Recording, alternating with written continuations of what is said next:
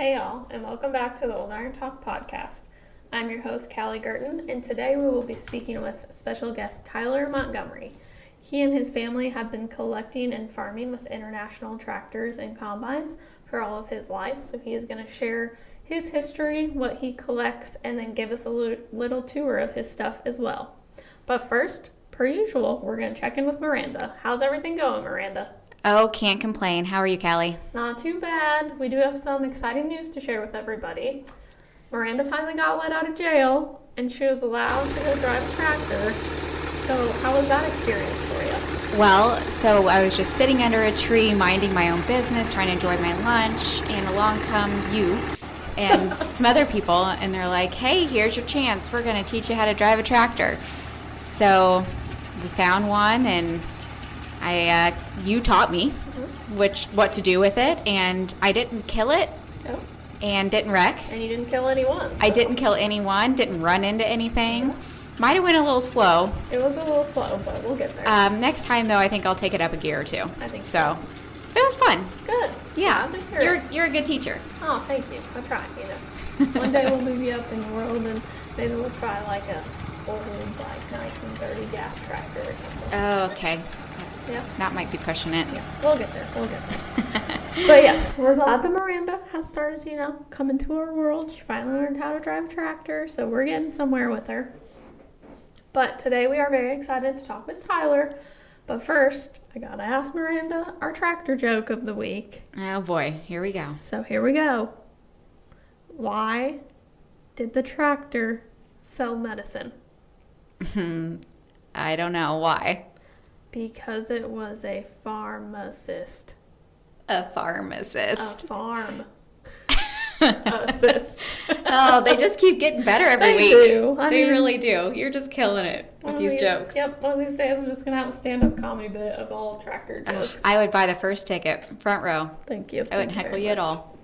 All right, let's get talking with Tyler now. All right, so we're here with Tyler Montgomery today, and Tyler, I saw you were at Red Power Roundup. How was that? Amazing is the shortest way to describe that.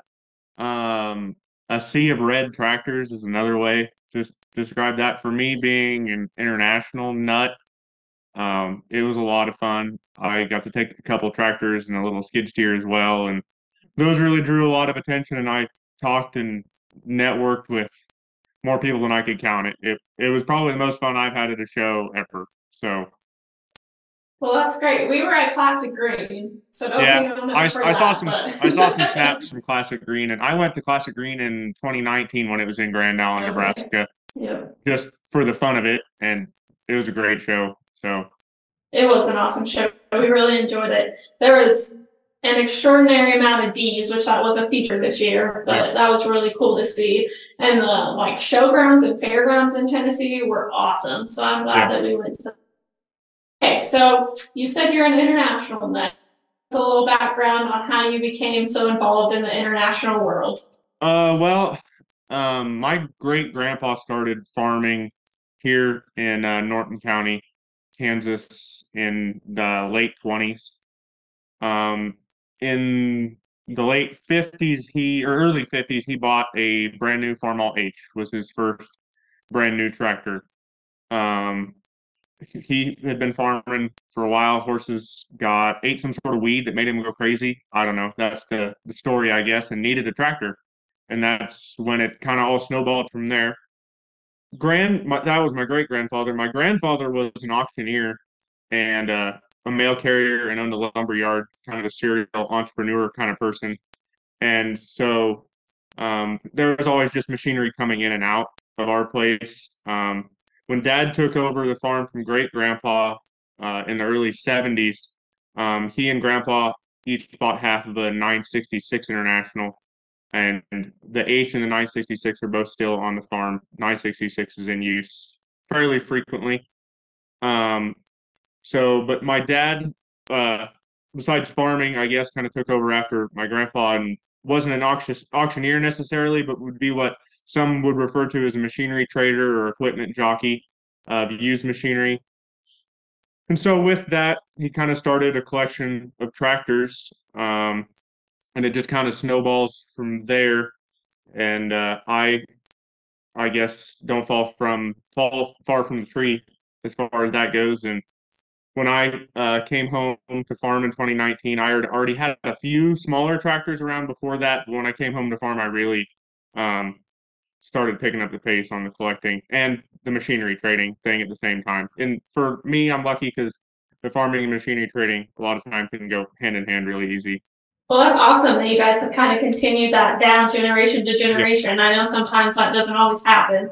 Yeah, my family's really interesting because there's a large generation gap between all of us. My great-grandpa passed it down to my dad, so the farming stuff, so there's a full generation gap in there. My grandpa was a mail carrier. He married into the farm, so he wasn't really a part of it, but he was a landowner, but not so much day to day because he had a full-time jobs, I guess. And then my dad's 36 years older than me, so in a lot of cases it's almost like I'm taking over from my grandpa as well at times. So I'm very lucky that I guess I was my dad's only option as far as that goes, so I can kind of be what I want to be. No, that's great. Okay, you said you came back in 2019. What were you doing before you came back to the farm? Before I came home, I went to K-State in Manhattan, Kansas, Kansas State University. Graduated in 2017 from that with a degree in biological and agricultural engineering in the machine systems option. It's a big fancy word for I have an ag engineering degree. I always thought I wanted to go to school to design farm machinery. Kind of got through college. I wasn't the most model student in the world at times. Coming from a small town, going to college was a big transition for me. Sometimes making grades was hard. I was a 4.0 student in high school, was not in college, not even close. So didn't have the best grades, couldn't really get on with John Deere or Case IH or anybody like that like I wanted to, and I actually ended up in Nebraska working for Rinke Irrigation. So I worked in tech support for them for 2.5 years, training people on how to build and wire new electrical center pivot systems. And then I also did a lot of over-the-phone troubleshooting on pivots. So I talked to people a lot in a day, and I answered a lot of really angry phone calls sometimes. I can imagine. So, yeah. What do you guys farm currently on your family farm? We farm corn, beans, milo, and we do a good bit of hay, and we have cattle as well. We used to be wheat farmers, but around here you'd have to fallow wheat, so you have to take a year off more or less. And the last 2 years, I mean, when we came into farming in 2019, you needed a crop every year to survive, just to pay the bills. And you still do, unfortunately. We would like to do some more fallow stuff, but being a wheat farmer, seemed like we were always angry at each other in the middle of July because it was hot, something was broken, and moods are a lot better without wheat in our rotation generally. That's fair. Okay, in your farming career, what's one of the biggest challenges you have overcome, like you personally? Well, when I came home to the farm in 2019, I actually had to buy into the family farm in the middle of a bank collapse. And I can't even describe what that is like. It's one of the scariest things to have to buy some family ground to make sure things keep progressing. It was nothing my dad did wrong. Our local bank that dad was tied into at the time was tied into a sale barn, livestock sale barn, that was check hiding cattle for cattle that didn't exist. And the bank was short millions of dollars, and they called notes on a lot of farmers around here. And we were unfortunately tied in with it, so dad needed capital to basically make sure our farm stayed together. So I bought a quarter section in 80. My in-laws bought 2 quarters of ground, God bless them. And my mom was a big part of it as well. And we kept it going. And, you know, if you don't know, the farming year of 2019 was wet. Really, really, really wet. And it all started in February and March. We had cattle going down in the mud and dying, because they just couldn't get back up. And it just kept raining, and it was wet and snowy all spring.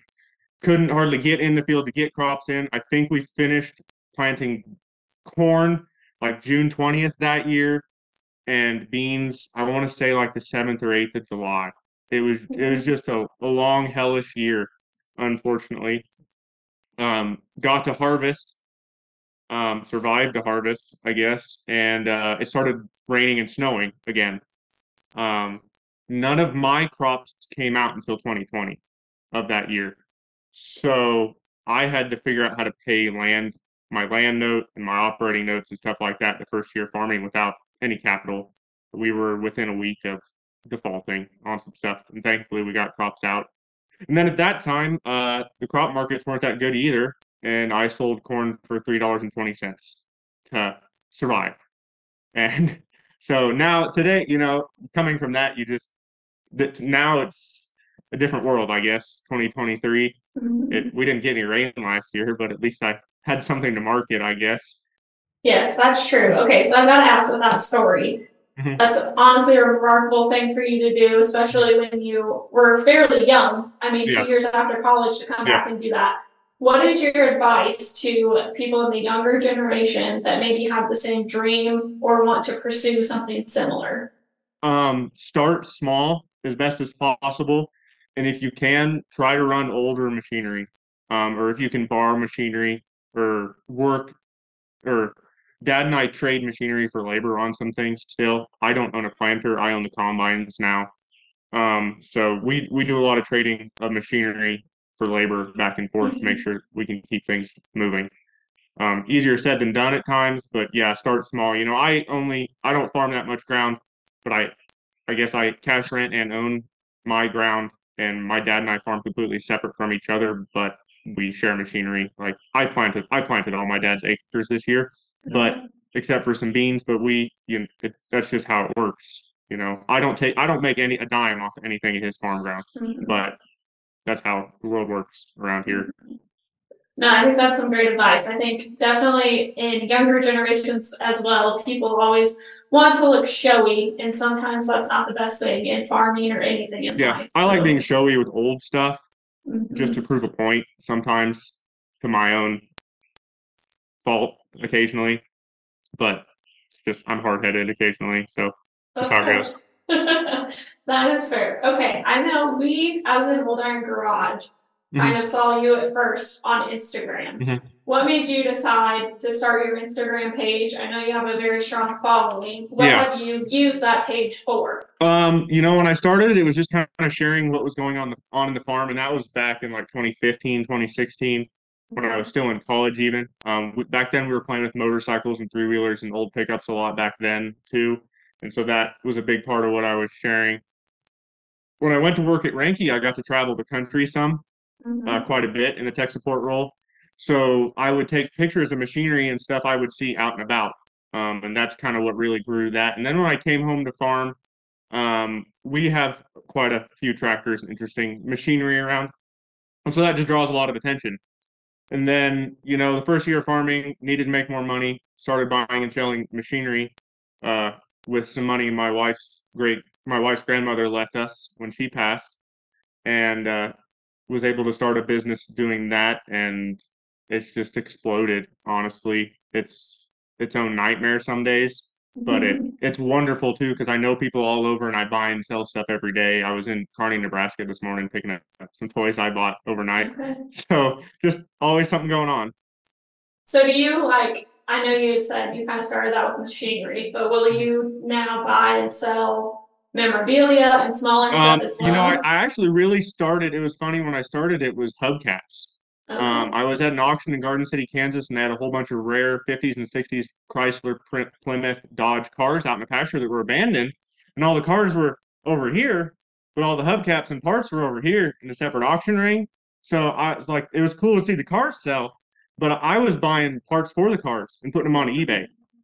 And I was making $500 for a rare set of hubcaps for a Chrysler Imperial or whatever that someone needed. And it just kind of blew up from there, and that was right as I was getting ready to leave Rinke at the same time. So, and the memorabilia for a while I could house in my house, and then once I had sold enough of that, I could afford to buy a few tractors and stuff like that. And it actually more started with salvage tractors than anything, because it's easy to buy a cheap rough tractor and tear it down if you're willing to get dirty and make a few dollars that way. Kind of how my brain worked on it. Yeah. Well, that's awesome. Okay, let's get back to your collection. So, how many tractors do you have in your current collection? I don't necessarily want to answer that straight, I guess. It's less than 100, but more than 20. Let's go with that.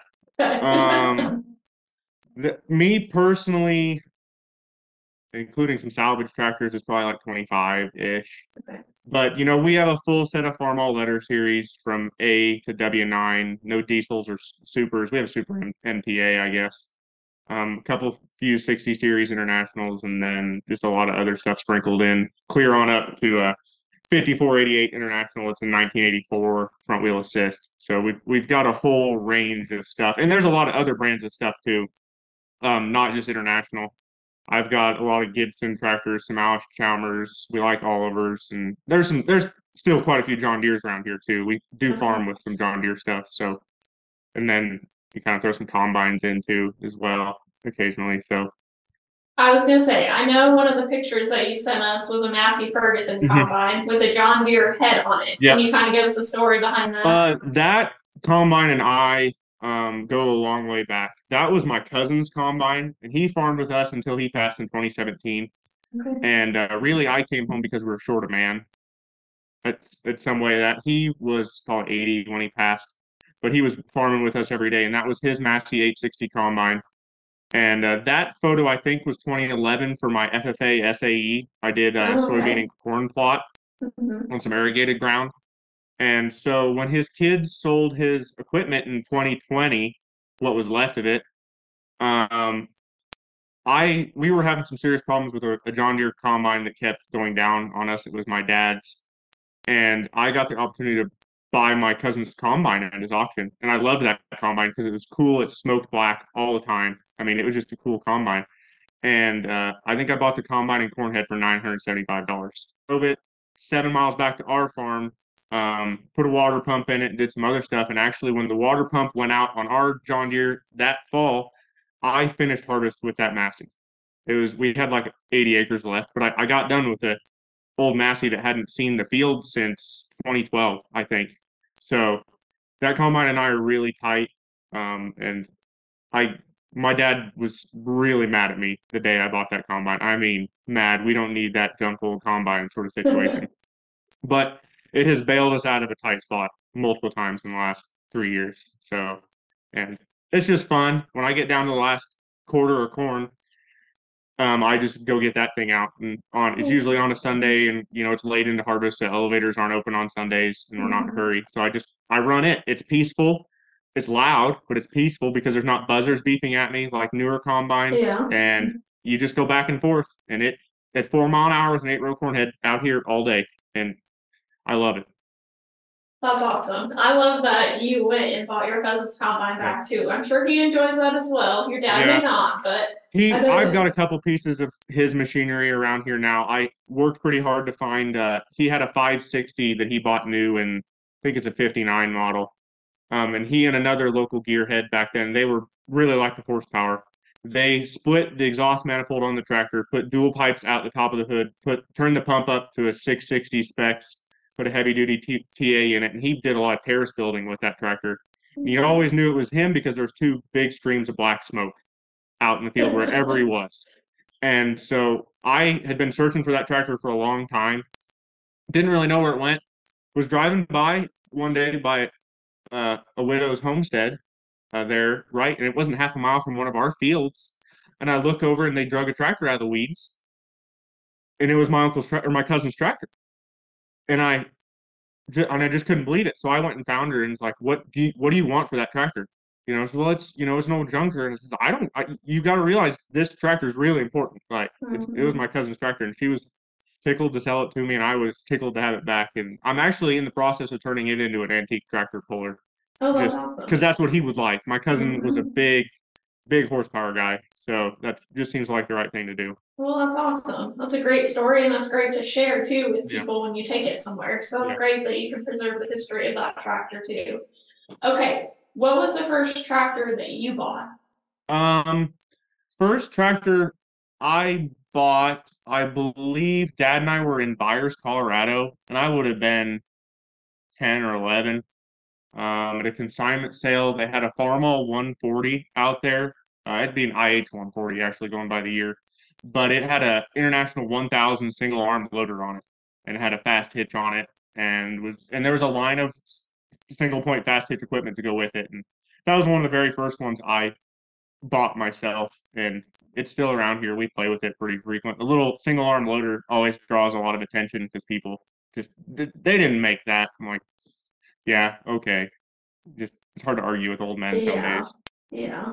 I'm sure that, yeah, I'm sure you get that a lot when you found that out and you're messing with it. Yeah. All right. Now you went to Red Power Roundup. Do you attend other shows throughout the year?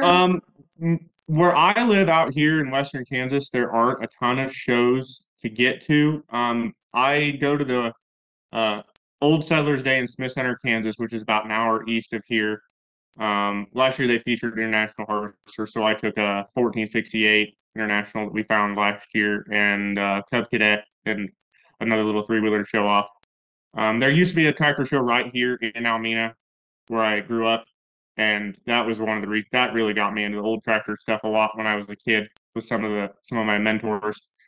But yeah, I do some antique tractor pulling, or just some unsanctioned tractor pulling out here in Western Kansas when we get the opportunity. I get to one south of Hayes, Kansas, and another one in Garden City, Kansas. Right now, my pulling tractor is just a 706 International that the RPMs are turned up a lot, and it's a good tractor. It's competitive, but there aren't a lot of us, and that's just part of it.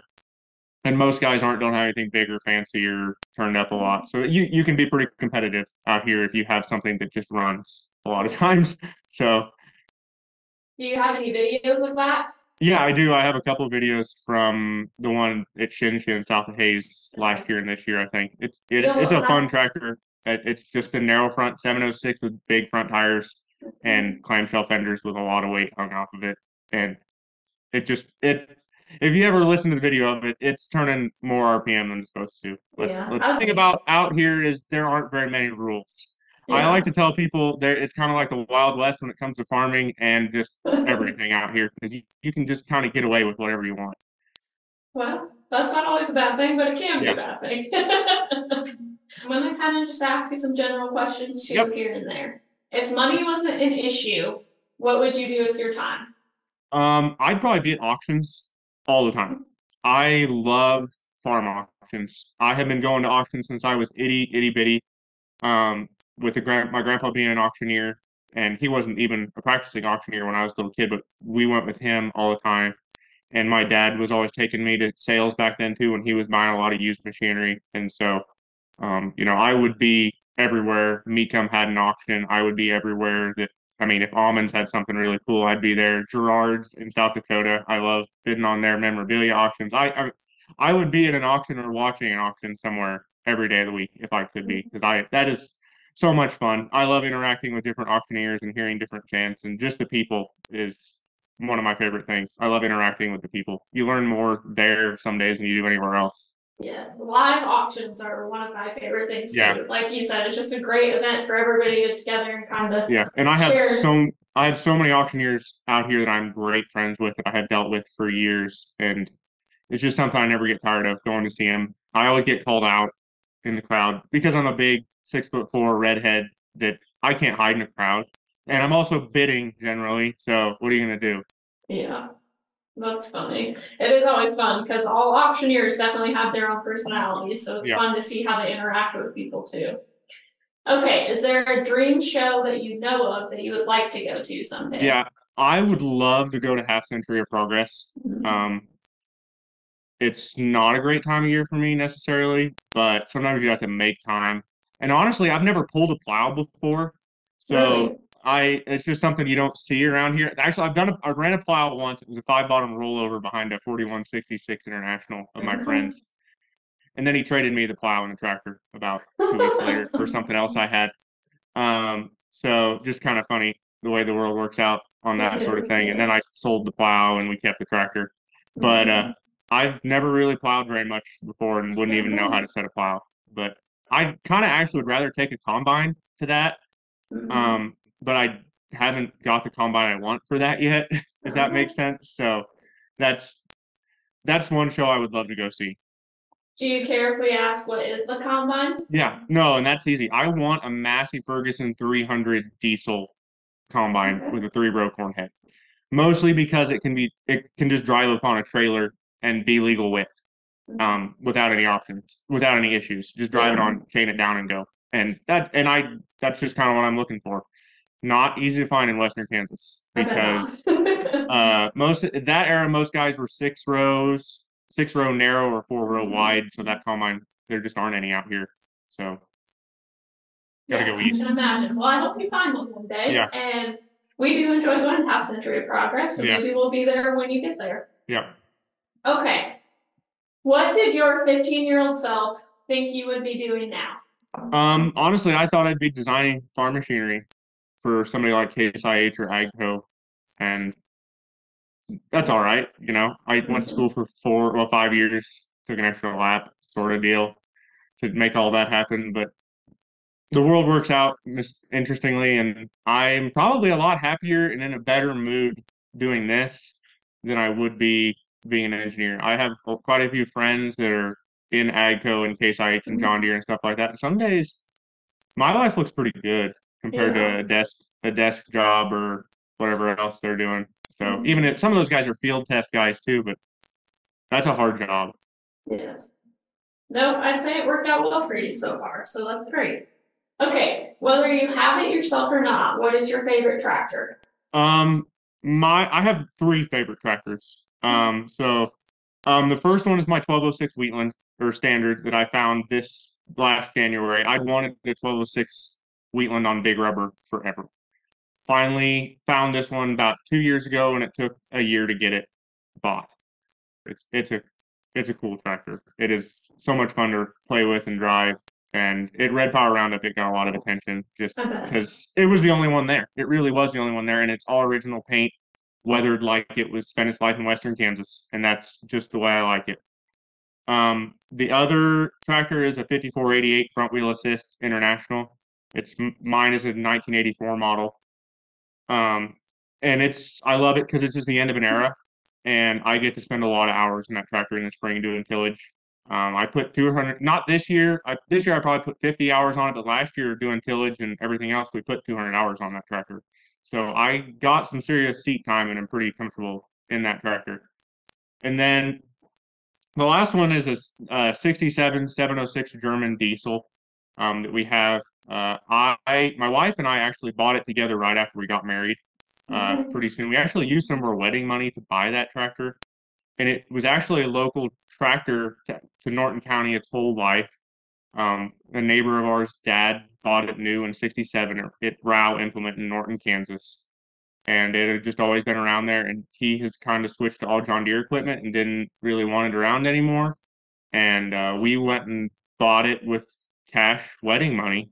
And, you know, we use it still. I run a New Holland stack liner with it and some other stuff. It's one of those tractors that you never get rid of, and it's a local tractor, and it's got a great story with it too. Definitely has a great story. I do really enjoy my grandfather-in-law, actually. He was an International dealer, him and his brother, when he was younger. And he always gives me crap because I grew up on a farm that was all John Deere. My grandpa always collected John Deere equipment, always ran John Deere equipment. So he always has to give me crap. But I do really love the International, like 1206s, 806, 706. Yeah. I just think those are awesome tractors. Yeah, that's my favorite era of farm machinery is the 60s and early 70s International stuff. So I get it. I do. Yeah. There's a lot of that around here. It just keeps multiplying, honestly. Yeah. So that's awesome, though. Okay, so do you have a dream tractor, or do you already own a dream tractor? My dream tractor was a 5488 front wheel assist International. I got really, really lucky on a Sunday evening in 2020. It was mid-May, and I needed something to pull baler with, honestly, at the time, and was scrolling through Tractor House, and there's a 5488 front wheel assist for sale in Goodland, Kansas, which is an hour and a half west of here. We loaded up Monday morning and went out there, and I bought it and had it on a trailer and brought it home. And it's got like 14,000 hours on it. It's got a lot of hours, but it had had a repaint that at some point in time has passed, so it looks really good. And I redid the whole cab interior, and it's just a great tractor to drive. My other dream tractor, and it's going to be hard to get because it's really specific. My neighbor who actually lives across the street from me, he worked for my grandpa way back when, too, when my grandpa had a lumber yard. He knew in 1970 got a 1456 Gold Demo International. Oh, that's awesome. Big rubber with a cab. And we've been trying to track that tractor down for a while. And that's kind of the dream right now, is to get a hold of that one. I'd also kind of like a 786 or 3088 International.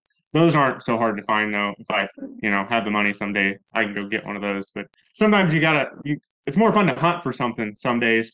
And when you find it, it's pretty rewarding. So I was going to say, yes, there's definitely a reward once you do find what you're looking for. So that's great. Okay. What is something that you spend time doing no matter what? I will honestly take time out of the day at any point in time to work on tractors or talk to somebody about tractors, and one other little thing, I have a little daughter, and I will honestly just take any time I can to stop and hang out with her, because she's only little for so long. And I'm lucky because my wife works from home for her family business as well, so we get to spend a lot of time together and just never get tired of it. So well, that's great. That is good. Okay, I know we kind of touched on this with farming, but in general, in the hobby, how do you see the younger generation getting involved? That's kind of, there's two minds of thinking to that. There's a lot of there are young guys involved in the hobby. They're few and far between out here. I have some great friends in Western Kansas and Nebraska that are a part of the hobby. And some days it's hard to have friends doing this. And the hardest part is sometimes getting the old guys to let you be a part of it.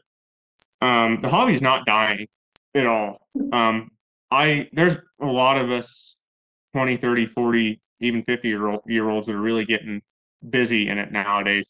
So I don't see that dying, but there's just less of us. And my biggest thing is out here, a lot of my mentors have died.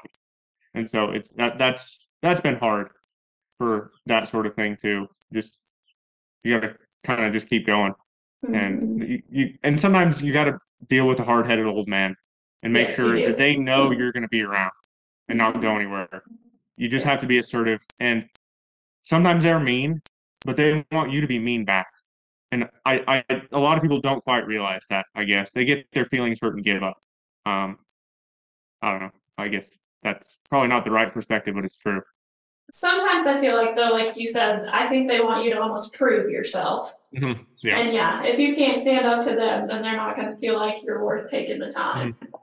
In addition to that, do you see a shift in the younger generation as far as which era of tractors they get involved with? There are some pretty guys that are really into the letter series Farmalls and the two-cylinder John Deeres like that are my age. But it seems like there's more of us that are really into the muscle tractor era, new-gen John Deeres and the 06, 56, and 66 series Internationals. Those are really caught.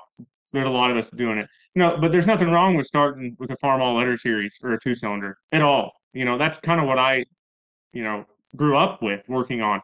You just got to start with something. You do, and you can build from nothing if need be. There's plenty of junk old tractors out there to work on. Trust me, I turned down more Letter Series Farmalls in a day, because I just don't want to deal with them, because I could have hundreds of them. Yeah, that's fair. That is fair. But I do agree with you. I feel like I see more of the younger generations getting more involved in the muscle era than anything else. Okay, so I know in addition to tractors, you also, obviously, if we look behind you, you collect signs. Do you also do toys, memorabilia? What all do you have? I'll pretty much touch anything ag-related, if possible. I have quite a few toys, and I buy and sell a lot of toys in the winter months just because farming slowed down. I can't necessarily do that when there's a foot of snow on the ground some years. So I have a pretty good collection of toys, mostly International, but a lot of other stuff. Memorabilia and literature, I have quite a bit of that. And then, as you can see, there's a lot of signs behind you. My main focus as far as memorabilia is stuff I keep. is international and anything local advertising, if that makes sense. Northwest Kansas, Western Kansas dealers, and Nebraska, because I'm 8 miles from Nebraska, so we cross the state line a lot. I work with a lot of dealers there, so I collect quite a bit of that. And then irrigation equipment, signs as well, and memorabilia, just because I worked for Rinke for a couple of years out of college. And I grew up laying out a lot of irrigation pipe for flood irrigation and corn and beans. So it's just kind of one of those things that's just stuck in my brain, I guess. Is there anything you find easier to find when it comes to collecting those things? Like, are toys normally something that's more readily available? Yeah, the internet's made that a lot better than it used to be. I can always go to Gerard's or Rahman's or somewhere and bid on a toy auction at least once a week, generally. So toys are pretty accessible, generally. I go to a lot of auctions when it's that time of year for that. There's always another old man, unfortunately, has passed away, and they are selling his collection. So you just go buy some more toys and put them on my website and resell them and keep what I want. You know, that's the nice thing about being a reseller. Sometimes I can make the toys I keep stay around for free, if that makes sense, and then sell off other pieces that I have acquired. So no, that's a great way to do it too. It's good collateral occasionally too. My banker is a big toy collector as well, and he likes International Harvester toys. So not that I bribe my banker with fancy International Harvester toys, but it's nice to have a connection there, and it's fun to walk into his office and there's just shelves of toys that are stuffed, and I probably supplied 25 to 50% of them, depending on the rotating stock in there. So it's just kind of a funny world. It is. It is a small world. It is really crazy. Okay. Is there anything like you specifically, memorabilia or toy wise, are like really looking for and you really want to add it to your collection? No, not really. It's just kind of whatever strikes my fancy some days. I've got a lot of really cool signs that I've been lucky enough to buy over the last 3 years, predominantly International. But my biggest thing is I would like to find some of the local dealership signs. That's the ones that are tough, and who knows if they even exist. But the guy can try, I guess. And so we're always searching for those. I know where some of the John Deere dealership signs are from the local dealers, but I don't know where the International ones are, and we've been trying to get a hold of those the last few years, and someday maybe. No, that's awesome. I really think it's cool when people try to collect things that are local to them. Yeah, okay. We were lucky enough to have some good dealers back in the day, and we worked with them, so that's just the kind of stuff that we like, I guess. No, that's awesome. All right, let's do a little tour. Can you show us some of the stuff you got? Yeah. Okay, so like behind me is a big wall of stuff. There's a sign up there from Red Cloud, Nebraska, I think is the dealership there, Ely's, Roll Up International, paint them red, like corrugated cardboard, some stuff like that. That big Ford sign actually came from my mentor's collection. I was lucky enough when he passed away, his kids let me come pick out a few things, and I've actually got a McCormick Deering sign from his stuff as well. He was a big Farmall Letter Series guy, was really active in the Kansas IH Collectors Association, so it's just fun to have that sort of stuff. I'm a big thermometer guy, probably because I can put a lot of them on a wall, if that makes sense. So I have a lot of International thermometers from Kansas and Nebraska and other places. I have one from Tuskegee, Alabama as well that I think is really cool, just because of the Tuskegee Airmen sort of thing. My dad had an old toolbox that was full of bumper stickers from, I don't know back when, but there's a lot of catchy ones up there. I'll stop for farm sales. Without farmers, bellyaches become real, and some other good ones. If you eat, you're involved in agriculture. Keep screwing the farmer and you won't get bread. And I actually came in with an 856 International a while back that had a bunch of bumper stickers like that stuck to it. And I actually swapped the sheet metal off that tractor with another one so I could keep the sheet metal, just because why let it go? This wall over here, that Firestone sign was actually in my maternal grandfather's and great-grandfather's shed for years, hanging up in the rafters. And when the shed came down, I just kind of made sure it didn't go missing, sort of situation. Big Oliver up there. There's some really cool Heston advertising prints there. Heston stuff isn't that desirable necessarily, but it had International tractors and stuff hooked onto it, so I thought that was really cool. I have, this is a more kind of just more thermometers, and that door's steel, so I have all sorts of magnets and stuff to it from all sorts of dealerships. How old are these thermometers? Most of them are from the 50s and 60s, okay, generally, sometimes 40s. Those mirrors there are from, that one's from Oxford, Nebraska, which is right across the state line if you can see it. But the one with the dog on it and one other one next to it are both from Vansura Implement, which were our John Deere dealers in Norton, Kansas in the 50s. So that one's kind of cool. I have a lot of oil cans, International oil cans and stuff as well. A lot of the, about 50% of those that are up there came out of an old building at our farm. So just kind of cleared them up and cleaned them and put them on display. Kind of a That's awesome. Funny deal. But I love oil cans for some reason. They're just way different. That John Deere one there's pretty cool from Pretty Prairie, Kansas, down, that's on the southern border of Kansas. Picked that up from my friends at Brown Auction in Greensburg on their winter or spring fling or winter auction last year, I think.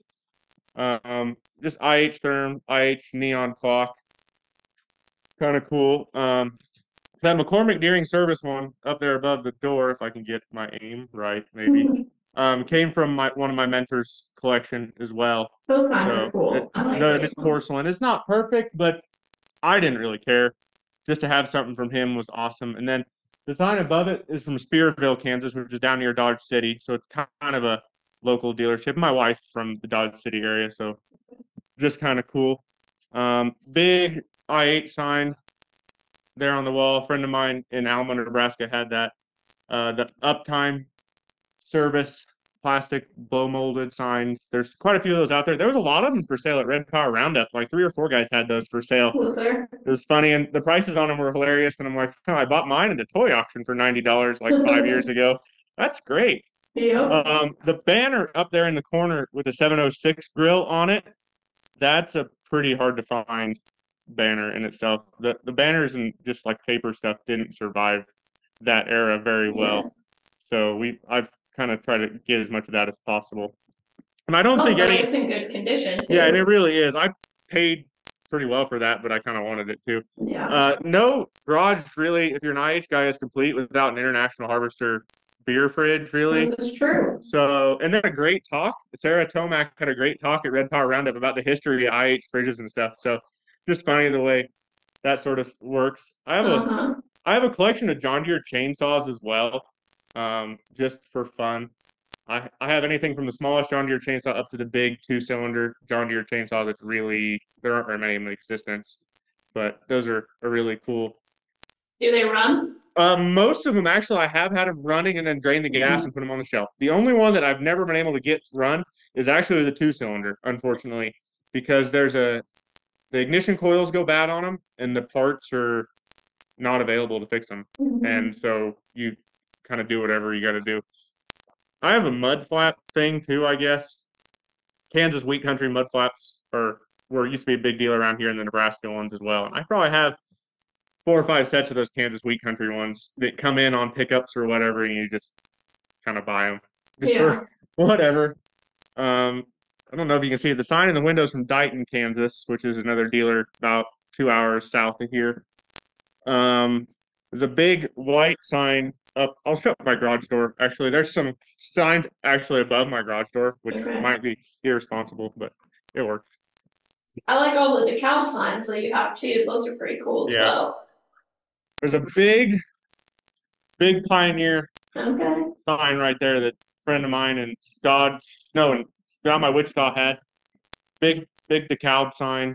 Is that DeKalb sign wooden, or what is that? Yeah, that's a wooden sign. My wife found that for me in an antique store in Council Grove, Kansas, I think. Okay. And she knows what I like, so we got a lot of that stuff that way. But International tools, hydraulic headquarters there.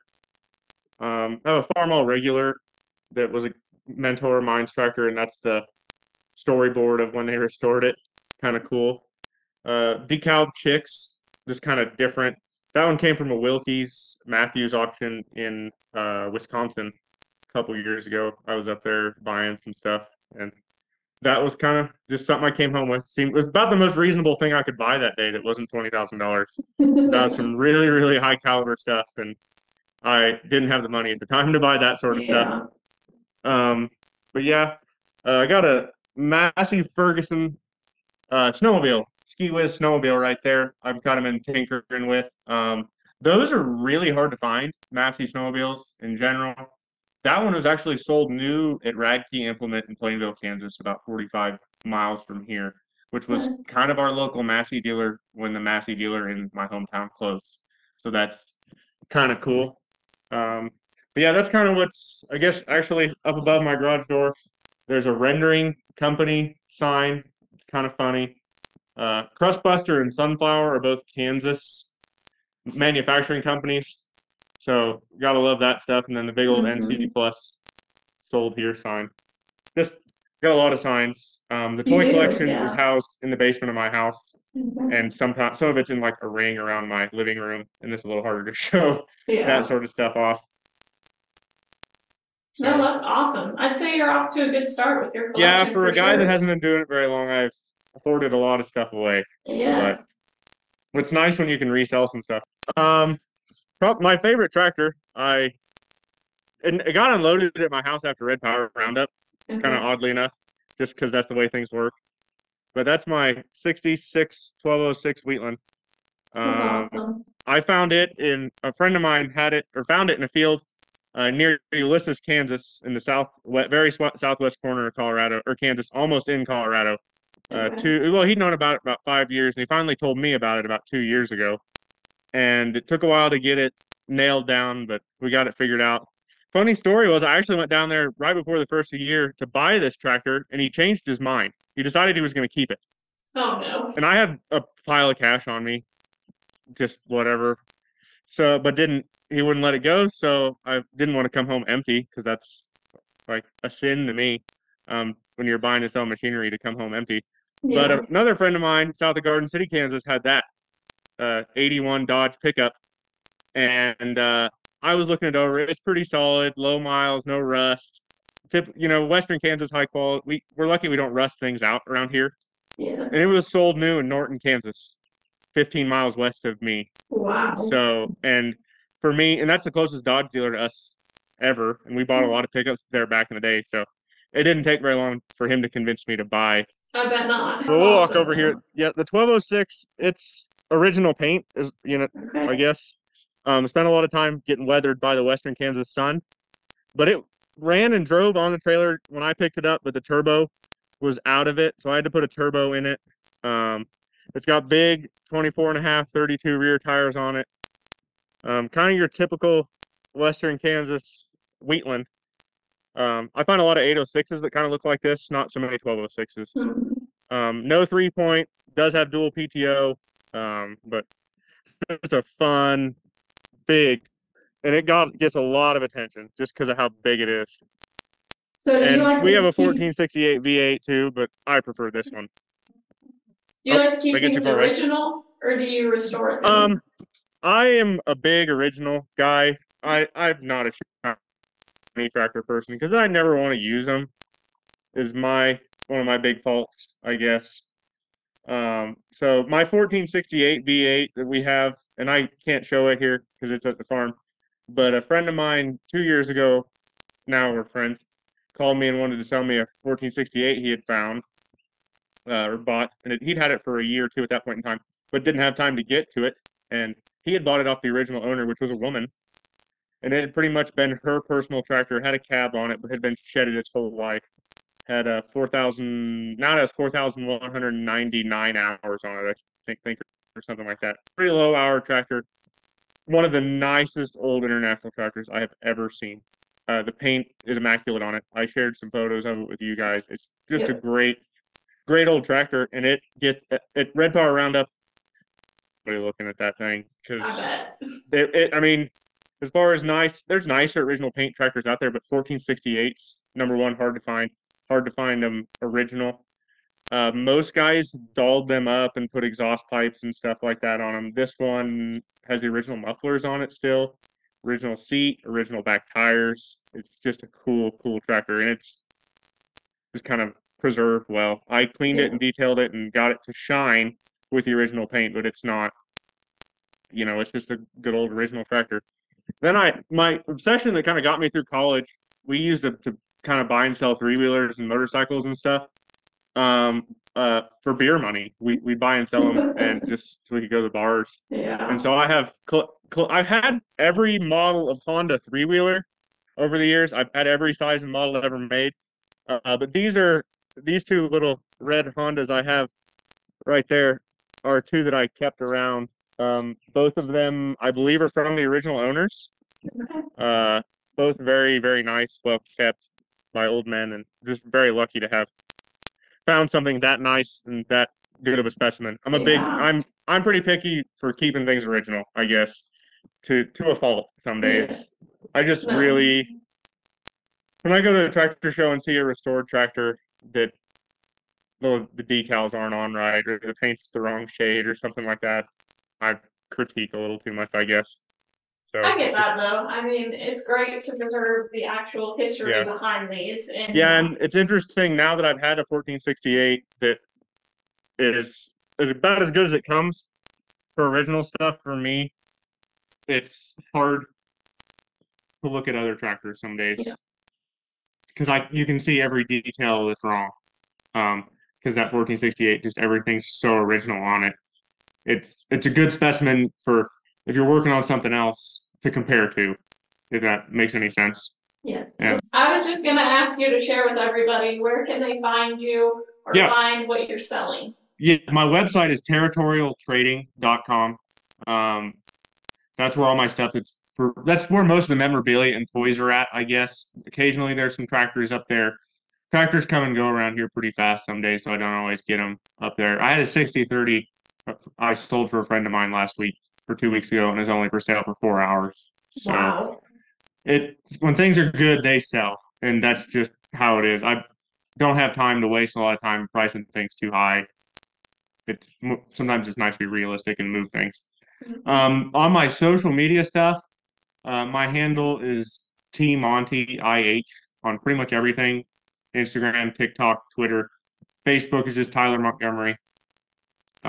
And that's pretty much where you can find me. I think I've got about every social media locked down with my team on TIH at this point in time. So.